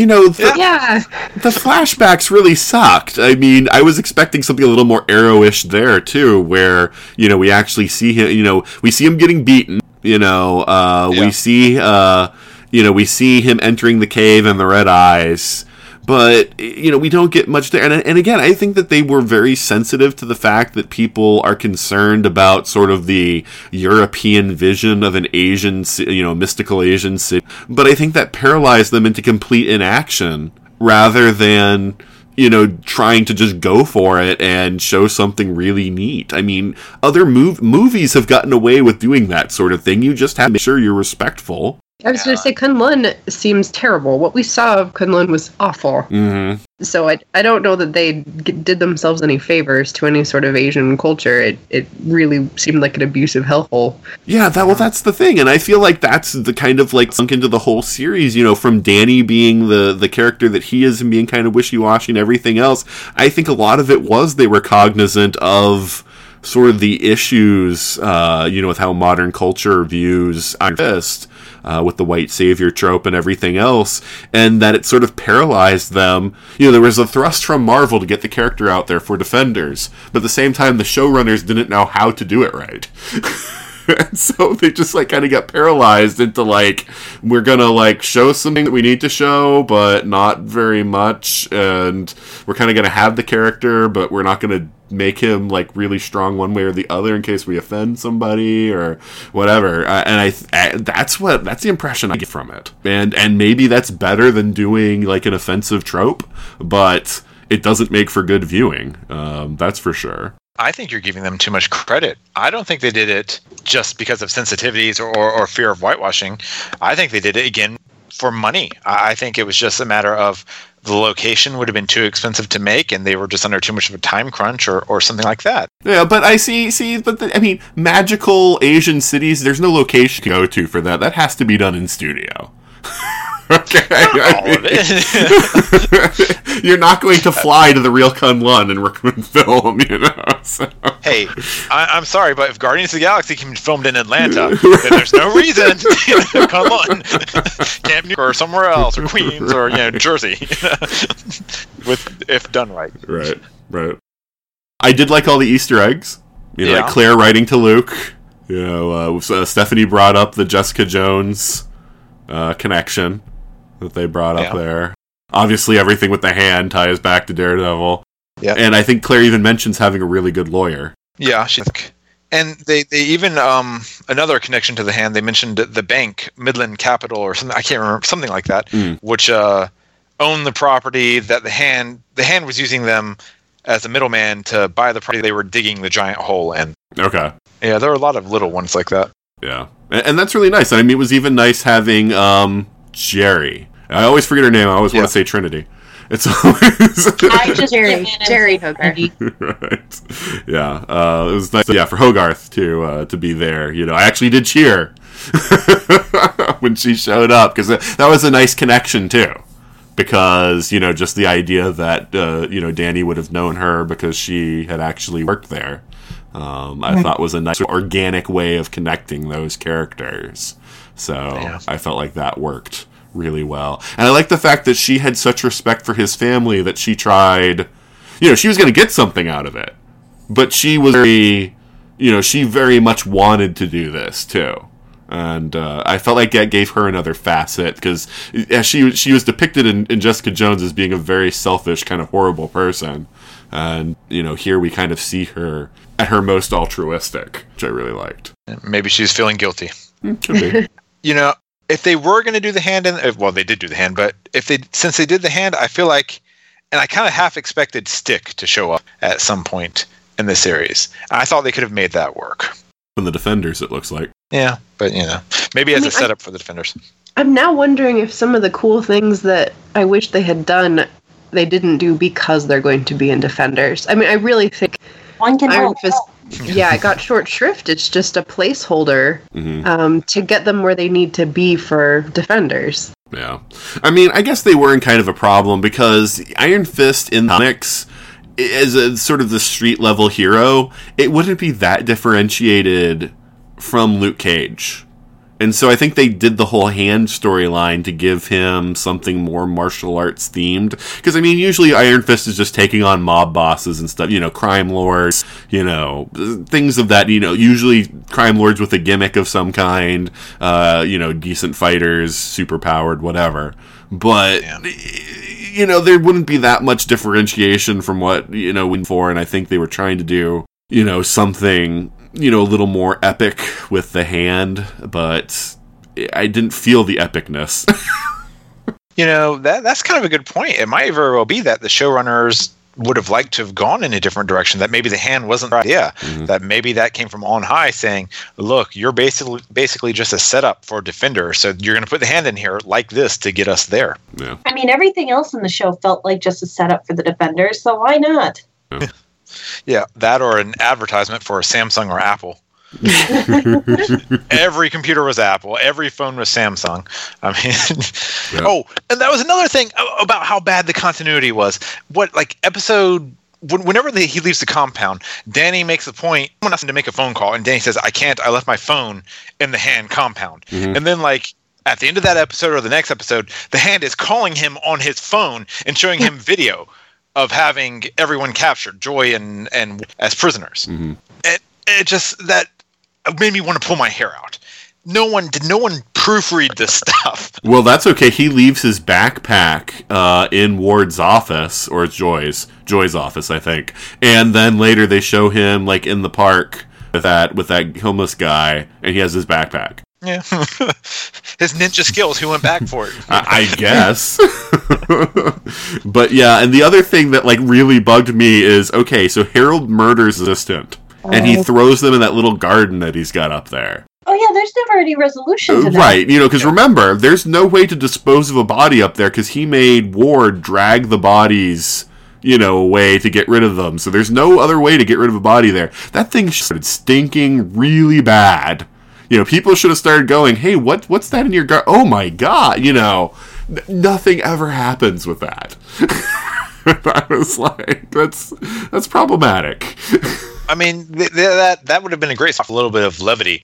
You know, Harold could have been, oh, and while you're taking these bodies, you know, over here, you know, just, yeah. Well, no, I mean, the other bodies were taken out earlier, and so that's what I was just saying, though. So there was no way to get through that body, and so it was still there in all those later scenes, even though they didn't show it. So someone at some point should have noticed it, either because they looked in that little window and saw him, because he wasn't hidden or concealed that well, and or because of the stink. You know, that would get really right. So... It's a deodorizing terrarium he got put into. I guess. At least he sleeps in a sensory deprivation tank. Yeah. For big timber. Yeah. Yeah, Ward, I did like Ward. I didn't for the most of it, but, you know, his evolution as a character made sense. I think Brian mentioned that before, and I definitely liked, you know, his whole arc and coming out of it. And then basically you get the sense that he was... you know, just so horribly pressured by his father constantly that he was, you know, kind of crazy. At the very beginning, I thought, he's a guy named Ward in a Marvel show. Of course he's the bad guy. They've never done that before. Yeah. So I was actually quite surprised when it turns out, oh, no, he's just been badly manipulated, and he's actually not a bad guy. Okay. Mm-hmm. Again, another missed opportunity. Well... not quite as missed, but still missed opportunity to explore, you know, a deeper theme in the series across the board of anger and abuse that they just, it's like someone somewhere had the nugget of a good idea and just never quite ran with it. Well, yeah, my wife was trying to figure out, like, you know, because, yeah, she was trying to form some sort of connection with it as well. Because, like, hey, everybody keeps telling Danny to be calm, and maybe it's the anger that allows him to use the Iron Fist. Maybe that's why he was the one who was able to do it. But it's like, no, then they kind of shied away from that, too, where it was like, no, the anger was making it possible for him to do the glowy hand. So it was like, you know, there was no... there was no through line with any of that made, you know, made it all come together. Yeah. Colleen, I just kind of mentioned about her fighting. She was probably my favorite character, but I also thought that she's probably one of the most beautiful actresses that I've seen, so... I can't say that I'm 100% like unbiased about this. Oh, but she definitely could fight. So, you know, she was brilliant. Much better than Nanny. Right. It was so hard to hear her talk to Bakuto about how good Danny was. I was like, I think I threw up a little bit. Oh, I'd want me to bring up one thing, though. She greatly appreciated the lovemaking scene between Danny and Colleen because of the fact that he asked for her permission. Oh, it was very, very consensual. Yeah. So we have monks that will beat you up to bed, but they're also very concerned that you understand modern versions of consent. Especially after you've taken an oath of chastity. Right, well, yeah. Again, Danny is a horrible Iron Fist. That's true. First woman I see when I come back to New York, and, you know, that vow of chastity, oh, it went right out the window. Yeah. Yeah, I don't know that a vow of chastity is part of it in the comics either, because he definitely has relationships, so that was... I don't know why they included that when they had him and Colleen together so quickly. I appreciated it. It was funny. I think they just played it for laughs, and it was... I think that was one of the beats that hit. Right. No, I think that he and his naivete are sort of, they're sort of cute, and I found them cute together. I love Claire's reaction to their relationship. Oh, yeah. And how she was constantly thinking it was the funniest thing that she ever saw. Like, when he comes in with all the food, you know, it's like, just has, like, the bring in, like, tray upon tray of food. And then Claire's just like, hey, can I have some? I'm starving. She's playing wingman to Colleen. I know. It was beautiful. See, all that stuff I liked. I liked him being, like, this sort of kid that didn't know what he was doing. Like, on a social level. I just wanted him to have that fighting, you know, to be confident and, you know, assertive in that aspect. Yeah. The more you talk about this, especially with pointing out that the chastity thing, the thing in the comics, I almost think it might have just been Danny. That's a vow he took that it wasn't required. You know? Like, I'm going to be chased. You don't need to. I'm going to do it. None of the women in K'un-Lun would look at him, so he was like, I took a vow of chastity. That's it. Precisely. It's like there really wasn't a dragon in the cave. He just went in there and said he beat it. You know? Took some like some black ash or whatever and just rubbed it on his chest. You know? I totally beat that thing. When I said I totally beat that thing. Oh God! I was trying to contain the laughter at that, but. Went into the cave. Nobody could see.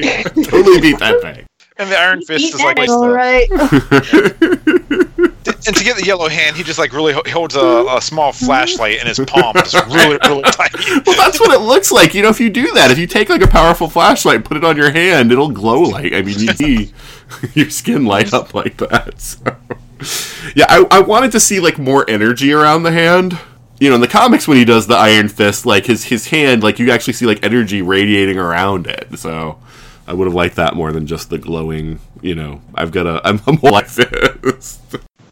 I think you can sum up the entire show in the credits, where it's called Iron Fist, but the Iron Fist in the credits does nothing but kick everyone. Well, okay, I'm glad you brought up the credits because I'd almost forgotten about it. First of all, it's the worst of all the intros to the various Netflix Marvel shows. But B, it's almost like it's mocking you because it shows Danny doing all kinds of things that he clearly can't do in the show.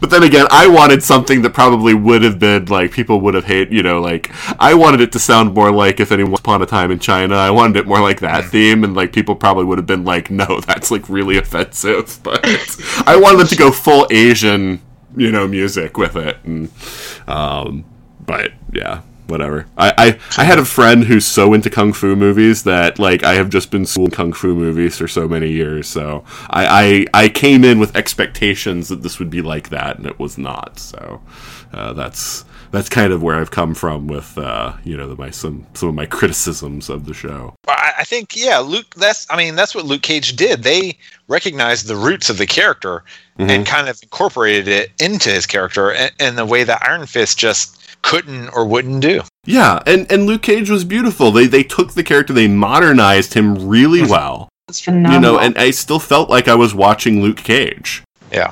Yeah, but we didn't get the same thing for Iron Fist. So, Angie, you've had something that you've wanted to mention that bothered you about this show, so... I think that was just...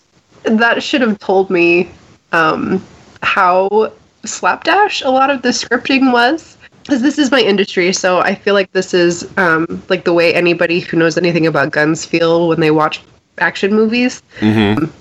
Like... The idea of 15 cases of cancer on Staten Island being alarming in any way is hilarious, actually. It's more like, I just for fun, I Googled an actual Superfund site in Maine just to see how many cancer cases they actually had. And it was 133 in 1 year at an actual Superfund site. So 15 cases of cancer means that Rand basically cured cancer in that 1 mile radius. Didn't they say it was within 3 miles of the plant? They said it was within 1 mile. Okay. Yeah, but the Superfund site that I happened to, just the first one that I Googled happened to be a 1 mile radius as well.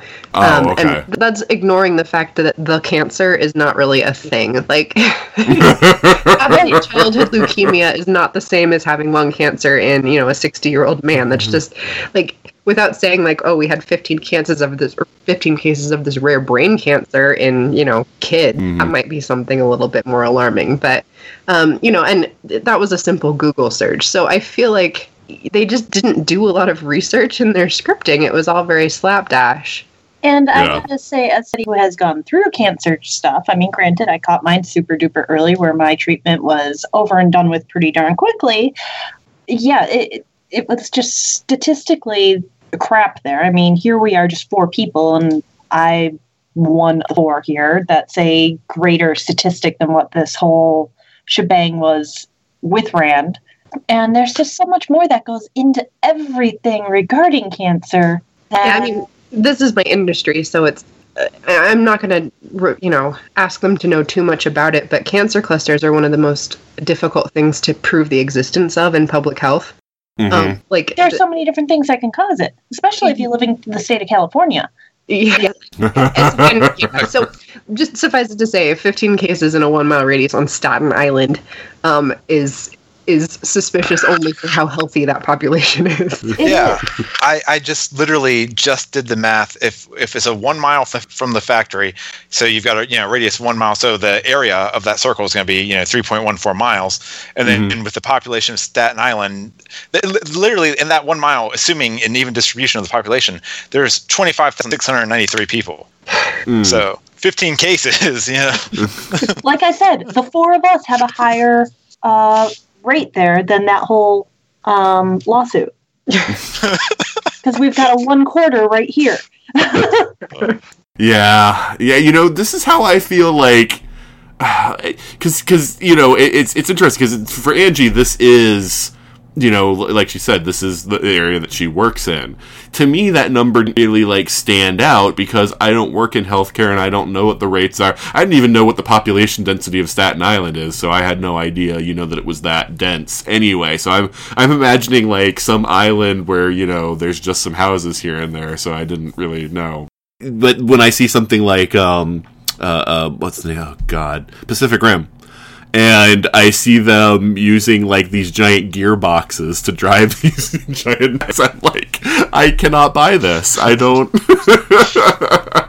there's no way that would work. The engineering challenges... I mean, it would so much be easier to have an interface that just watched your hand movements and, guided the things, that way. But, that bothers me. Well, but that's an engineer, and... I'm sorry. I rage quit Scorpion just because of how bad the programming was on it. Oh, Scorpion! Don't even. Oh. No! Don't get down into Scorpion. How you can still watch that show. I like it for the characters. I realize that the show is ridiculous. No, I had a after the Christmas episode where the argument is invalid about Pacific Rim. Tim is saying your argument is invalid because you like Pacific Rim or you don't like Pacific Rim. Well, Pacific Rim was also boring, but that's a whole other podcast. Shut your mouth! It was the most boring monster fighting that I've ever seen. Not see Godzilla that year. Well, yeah. Was Man of Steel. I mean, yeah, they were kind of humans, but whatever. Oh, right. Boring. Okay, we're not getting off topic though. Yeah, I gotta work in the morning. It's almost 11 here. Right. Okay, but yeah, no, I was just saying though that it's I don't know where that particular one falls, because there are some things where I understand that people who aren't engineers aren't going to see the problems that I see in movies, and I'm not sure if that's something that falls into that sort of general knowledge category. Because one thing, like for instance, a friend of mine's wife who's a psychologist had a problem with their description in Pacific Rim about how, like, the mental thing works with the two people's minds and whatnot, and how that drives the machine. And that part didn't bother me at all, because to me that wasn't, something I was an expert in. So it's interesting to me that, different... you have to do... you have to sort of satisfy a certain general knowledge of the population so that people aren't instantly, like, turned off en masse. But I always...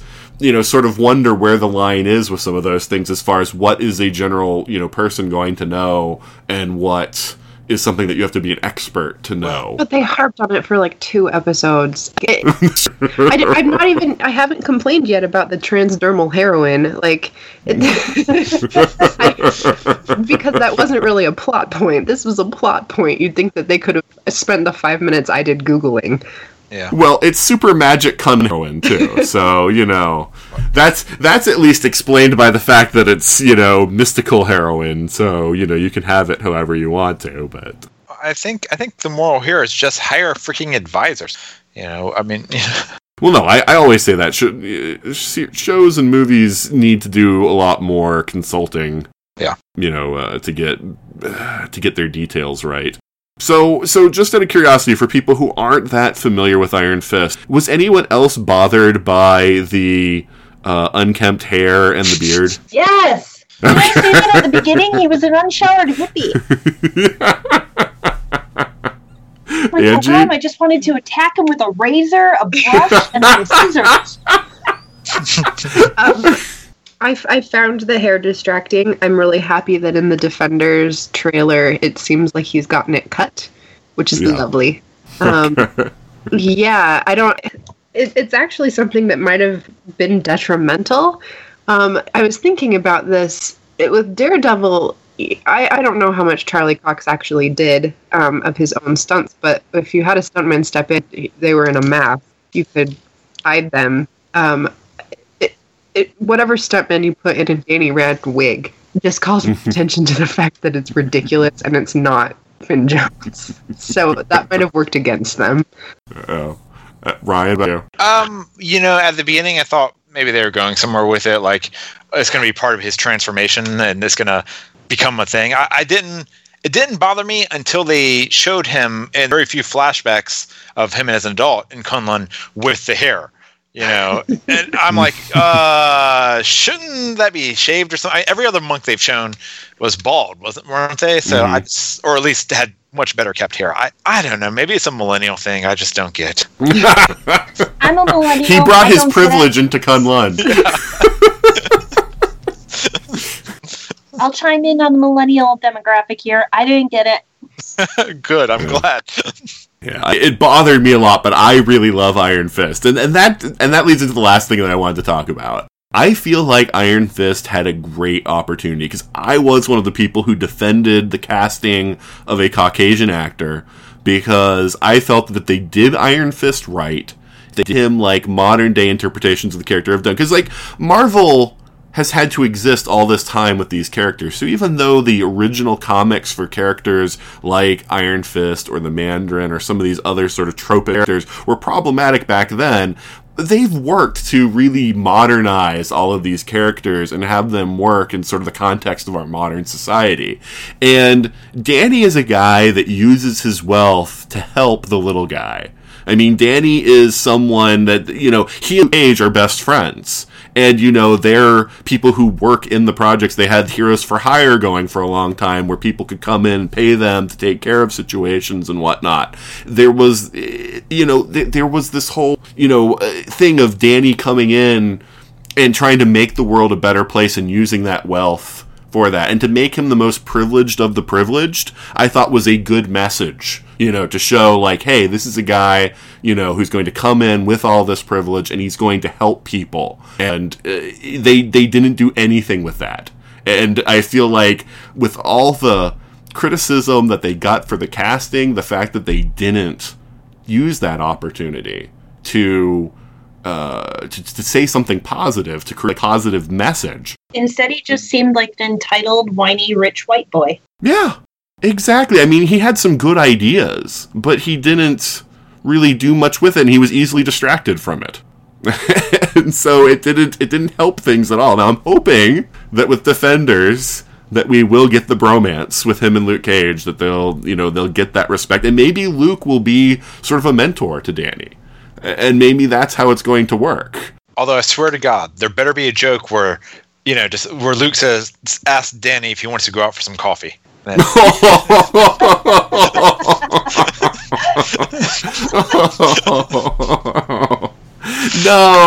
Yes! That mental image is now in my head! I'm sure there's a fandom for it already. I'm sure if I go to fanfic.net, I'll... copious amounts of stories. I'd be disappointed if there wasn't. Oh, man. So what is... I mean, we kind of danced around the whitewashing thing. You know I asked you about it, Angie, because I was wondering if that was why you weren't watching it. But does anyone else, like, feel strongly about, you know, either the tropishness of it or, you know, I mean, the fact that... I mean, I do think whitewashing is incorrect, even though that's the term that's been used. It was the white savior aspect that I feel like they did a good job of subverting, but I don't think that they replaced it with some positive. I think they really missed an opportunity for better casting here. Oh. He just does not have the look at all for even white kung fu guy. I swear Keanu Reeves has more of that look than him. No. I mean, it's like I said earlier, by keeping the character white, all they were doing is staying true to the whitewashing or the from the origin of the comic in the 70s or whenever. So I don't feel like they made the problem worse, but I agree. I think they had an opportunity here to. It would have been they've gender bent a few characters. The Ancient, Jerry. So you know, Marvel understands that it's an issue, and I really felt they could have done something about it here. Made a point of saying, "Hey, here's an Asian character in the lead," and they could have been better, and they dropped the ball on that one. Well, the other thing was, I know that I read an article after Finn Jones was cast where they said, no, you know, we are going to also include Shang-Chi in this series, and so there's going to be a prominent Asian character as well. And there was no Shang-Chi. So I don't know if that was dropped, if that was an article that was poorly sourced, or what that was, but I was disappointed not to have Shang-Chi in it as well. Because I would have liked that. And to be fair, this is something that I feel like people need to be fair. Iron Fist is a far more diverse cast when you're looking at the whole cast list than most, you know, shows, certainly the other Marvel shows. You know, you've got Claire, Colleen, Davos, Bakuto, Gao. You know, we got a lot of people in there that are, you know, not... they're people of color, so it is a fairly diverse cast. It's just the lead character is a Caucasian. And they're all the richest people in Meacham. Well, though, there was that one guy on the board. That's true. He died. You know? I'm not sure that proves the point. And full disclosure to people, I am Whitey McWhite, so, you know, take any of my opinions with, you know, whatever grain of salt. But, yeah, I did feel like there was a way to do Danny Caucasian and still say a positive message, but they didn't do it. So it kind of ruins my whole point on that, so... But yeah, who knows? I mean, maybe we will get Shang-Chi, and maybe Shang-Chi will get his own Netflix series, and maybe they'll cast someone who can actually do martial arts. It's kind of like, again, this is off on a tangent, but since we've already mentioned Saturday Night Live from this past Saturday, they did the same thing. They did a Star Trek skit, and they had to pull in someone from staff who's been a production designer who's Asian to play Sulu. They've never had an Asian prime time cast member in the show. So, you know, it is a problem. Yeah. They should have just called Grant Imahara. He's ready to play Sulu whenever, wherever. They could have gotten George Takei to do it. He didn't in a heartbeat. Oh, man. So, yeah, no, we'll see how things go. You know, Iron Fist has not had a second season announced. And I think that most of the Netflix series, by 2 months after they'd come out, had their season 2s announced. Yeah. And Daredevil was season 3, so maybe they're not going to do anything more with Iron Fist after Defenders. I don't know. I mean, on top of that, it is worth mentioning that correct me if I'm wrong, but hasn't Iron Fist had better viewership than any of the other Defender shows? The first episode, they said, was downloaded more the opening day than any of the other Defender shows. So that just means that the other shows have gotten more people ready to watch this right at the beginning. It doesn't say anything about people who watched all the way through. Yeah, I would argue how often the 13th episode was downloaded is more important than how often the first one is. Mm-hmm. But Netflix doesn't really like to release their numbers like that. No. Yeah, a lot of these numbers things are speculation partially. Because, yeah, Netflix doesn't release official numbers. It's like they're saying Fuller House was the most downloaded series of Netflix ever. And if you read the articles, they say Netflix hasn't really said that and hasn't released the numbers. That's some site that tries to track those. I'm not sure how they track it, but they try to track it. That they're saying that. So, hard to know for. But okay, I think we've covered Iron Fist enough. I think we've run everybody out of Iron Fist stuff to say. Is there anything else anyone had to say? Angie, I know you made a list, so is there anything else you wanted to bring up? It wasn't a long list. Okay. In all honesty, though, I didn't hate it. I enjoyed quite a few bits of it. I thought there was some really nice touches. I the biggest problem was just it suffered from too little attention, not enough time, maybe not enough production value invested in it. So there's a lot I'm willing to forgive if Defenders is awesome. You know, if it seems like Finn Jones is doing better with his fight scenes because he's been given more time, that sort of thing, then, you know, if the writing improves, which I think, you know, just based on the trailer, it looks like it definitely is better. Mm-hmm. There's a lot I'm willing to forgive, and I would give a second season a shot based on how Iron Fist is portrayed in the Defenders. Beware of trailers, though, because they can be used to showcase the best scenes. I was fooled 3 times by George Lucas. I'm still bitter about it. And then we have things like Star Trek that manages to create a really terrible trailer for a relatively good movie. Yes. Yeah, I almost didn't watch that third part. I'm glad I did, because I'm like, oh, it was actually the best of the reboot movies. That was my thought, too. I didn't watch it in theaters. I didn't watch it until it was on video, and I ended up liking it the best, and it had the worst trailers. Yeah.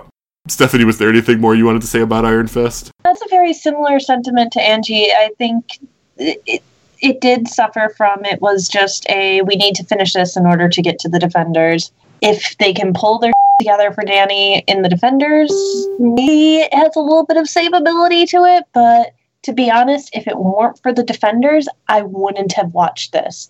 I might have out of curiosity, and I would have been one of those people who were in that first episode watching and wouldn't have gotten through all of the episodes if it weren't for the fact that I'm already really invested in Matt, Jessica, and Luke. Mm. They're the only reasons I plowed through this whole thing. Yeah, and that's sad when it's just like judging this because of all the other things. Although for Marvel, that's good. Yeah. Because it means they can throw a bad product out every once in a while, and it's like, we've generated so much goodwill from everything else that, you know, you're going to watch it anyway. I mean, I have watched worse things. Mm. But it wasn't something that would have held my interest. Overall, it wasn't super terrible. I believe the phrase we're looking for is damning with faint praise. Wasn't super terrible. It was no Batman vs. Superman. I still haven't bothered watching that either. Okay. Oh, Man of Steel was so bad. Yeah, Man of Steel is really the low point there, Ryan. Batman vs. Superman was better. I agree. I actually agree with that sentiment. I've heard that, and I'm really interested in seeing Ben Affleck as Batman, and I do want to see Wonder Woman introduced in that, but just... Oh, I have such a bitter taste in my mouth from Man of Steel. It's making it really hard to watch Batman versus Superman. Just so you know, Wonder Woman is not introduced in it. Diana Prince is, but Wonder Woman. You know what I mean. Her soundtrack is awesome, for sure. But anyways, yeah, it really... I'm just going to end up repeating myself here. I wouldn't have watched it. It wasn't terrible, but it wasn't something that would have held my interest all the way through if it wasn't part of something else. So, Ryan, what about you? Yeah, I kind of echo both of those. I only started it because I'm a completionist and because I didn't want to feel like I was missing something from Defenders by not watching it. And I think I wanted to watch it because everyone else kept saying how terrible it was. I was thinking, I'll decide for myself. And... for the most part, they were right. But again, I want to reiterate, this is only because it's a victim of Marvel's own success. I think this show would have done fine on any other basic cable network, with the possible exception of the fight scenes. And I'm going to throw out, here's my pick for Defenders, and it explains everything. It explains why we got such a crappy Iron Fist and why they haven't picked up season 2. Danny Rand dies in the Defenders. Yes! Oh, I shouldn't be so excited about that. See, my suspicion has been they might fold him into Luke Cage season 2 and do Heroes for Hire. That would actually be fun. Yeah, I think so, too. I think I could deal with that more than Danny on his own. Have they announced a Luke Cage season 2? Yes, they have. Okay. Yeah, the Punisher is coming up, and then Daredevil Jessica Jones 2, then Daredevil 3, and Luke Cage 2. We're just going to be getting 2 or 3 a series a year going forward. Yeah, no, and I'm glad. I really feel like they should do 4 here. 13 episodes times 4, that's 52 weeks. You know? Give them to me. But, for me, I again, like Ryan said, I feel like this show isn't awful. It's the lowest of the Netflix series. In fact, of all the things Marvel has done, even including things like Agents of S.H.I.E.L.D. and whatnot, I feel like only Agent Carter was that same kind of level of, I understand some things they were trying to do, and there are certainly some good things, but a lot of it was just really hard to get through and didn't really hit the way that it should have. And they kind of like tie for me as sort of the low point of the MCU so far. And I feel like it can only go up. You know, if there is a season 2, I'm hoping that they learn from their mistakes. I do love Iron Fist. I know I'm the only one who came in already liking the character. I've loved him ever since he was in a Spider-Man storyline that I read, and I wanted to learn more about him. So, also, though, I really want the costume. I think part of the reason I loved the character was his costume was audacious. I was like, I have got to learn more about this guy, because that is just weird. But, yeah, so... But I've then seen again, the costume cosplayed. It doesn't quite out like it does on the page. Well, you know, I also wanted Luke Cage in his classic, you know, not as just a joke throwaway in the episode. I wanted him to actually wear it, but you know. I was about to say we technically did get it. Yes, we did. The metal tiara. That was the character. That was wonderful. Oh man, but we'll see what happens. I am stoked for Defenders. That preview was amazing, so. Oh, yeah. Everyone except Danny. Oh. And Claire's finally like, hey, I know all these people with special powers. Maybe I should have them meet each other. As I facepalm. The entire series is just like, it's a surprise party for Claire. That's how they all meet. Right. But it was pretty epic in the previews where Danny punches Luke with the Iron Fist. Yeah. And his jaw just, you know, move in slow motion. Well, that's always been like the thing. It's why Iron Fist and Power Man, as he was called back then, but Luke Cage and Iron Fist were together, is because it's the whole idea of the irresistible force and the unmovable object. You know, they kind of like did a play on that theme. So yeah, it's, you know, what do you do when you're a guy that, like, you know, is completely resistant to all, you know, damage, and what do you do when you're a guy whose punch destroys everything, you know? What can happen? So yeah. So yeah, let's do our sign outs and let people know where they can find you. All right, you can find me almost anywhere as El Crea or El Crea. Instagram, Twitch, I think those, I'm both Lady El Crea. Oh, Facebook, I'm Lady El Crea. Twitter, I'm El Crea. I'm like falling asleep here. This is like the most boring sign out ever. But anyways, on Twitch, I do some live streaming of cosplay work and video games when I'm not super duper busy. There's not much on my Twitch right now. Twitter and Instagram are, well, more or less the same thing, because all my Instagram crap I post to Twitter. But that's a lot of makeup and Sailor Moon crap and stuff like that. I'm a huge Sailor Moon collector. I'll post the stuff I get on Instagram. And then my Facebook is kind of a catch-all for all of that stuff that I don't really end up making to one of the other places. So those are where you can find me. I also have a YouTube channel, which I don't know why I'm bothering plugging, because I haven't made a video for it in forever. But that's El Crea Vision. And if you're really curious, El Crea is A-L-K-R-E-A. That's me! Named after a D&D character, right? Well, it's a name I made up for myself that I then put to my D&D character and then put to other roleplay characters and eventually just kind of made it myself. So there is El Crea as of me, and then there's also El Crea Roleplay, who is actually a separate entity, and it's a little confusing, but... Okay. So there are two El Creas. One is me. One is a overconfident drunk who is usually a hunter or a ranger of some sort and tends to get herself into trouble. Yeah, that's... Yes, too much different from me, but she's a little bit more overconfident and drunk and, yeah. Okay. Yeah, that's the thing at all. All right, Thanks. You're welcome. Can I give up my creepiest creeper title? Yeah, you can give up your creepiest creeper title, but just for this one episode. Oh, okay. Okay. All right, Ryan, why don't you sign out and let people know where they can find you? Well, find me internet, assuming I haven't already found you, which isn't as creepy as other people, but whatever. At Geek Stranger on Twitter, and from there you can find my Facebook. And obviously, these fine people here, I am going to be telling them why they're wrong and everything, so you can find me there. I would like to say, though, that I know I'm old because the word Twitch was mentioned like 7 times, and I'm not 100% sure what that is. Twitch is a live streaming service that most people are gaming, but they're starting to do more creative stuff on there, too, so that's why I'm able to do my cosplay stuff there, too. That's what I figured from context. I do not have one of those, but if I did, it would be Geek Stranger. Well, it's twitch.tv if you ever want to check it out. I don't know. Like I said, I'm the millennial here, so... Actually, I think Angie technically qualifies as well. I'm still a millennial, okay? Yeah, I'm a millennial, but I married a Gen Xer, so... Yeah, my partner's also a millennial, so...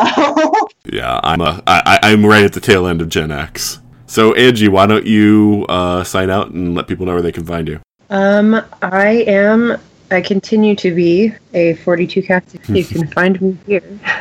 I will find you other places. I totally think she's more creepy than me. I don't know why I was suddenly being deemed creepy. I'm just real desperate to give up that title. I did not make my creepy Twitter handle either, because lurking is probably all I'm ever gonna do. So, goodbye from the geekiest state in the union.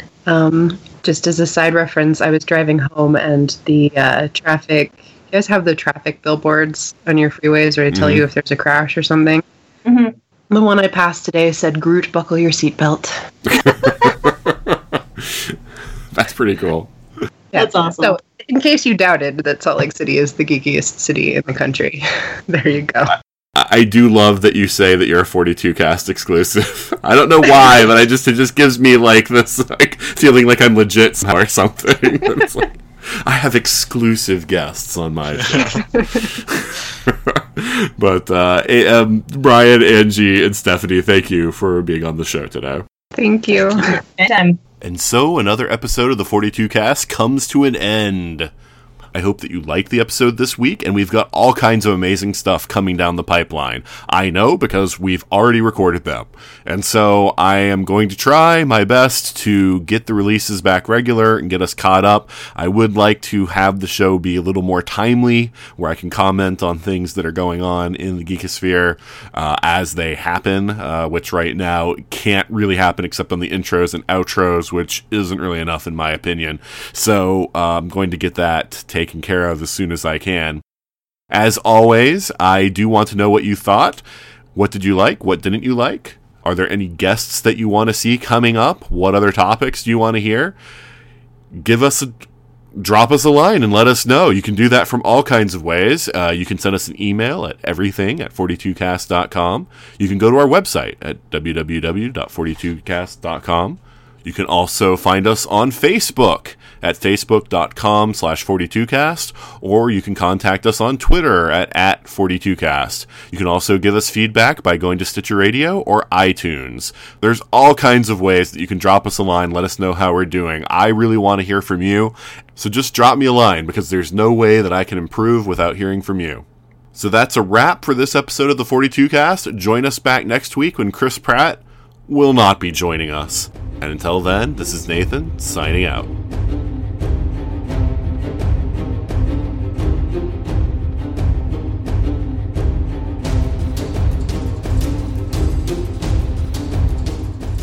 You've been listening to the 42cast, copyright 2017. Got a question for the ultimate answer? Contact us at everything@42cast.com. Theme music is Sharper Swords by Brandon Ellis. Check out more of his work at www.cityfires.com. Incidental music is provided with permission by Fur DK.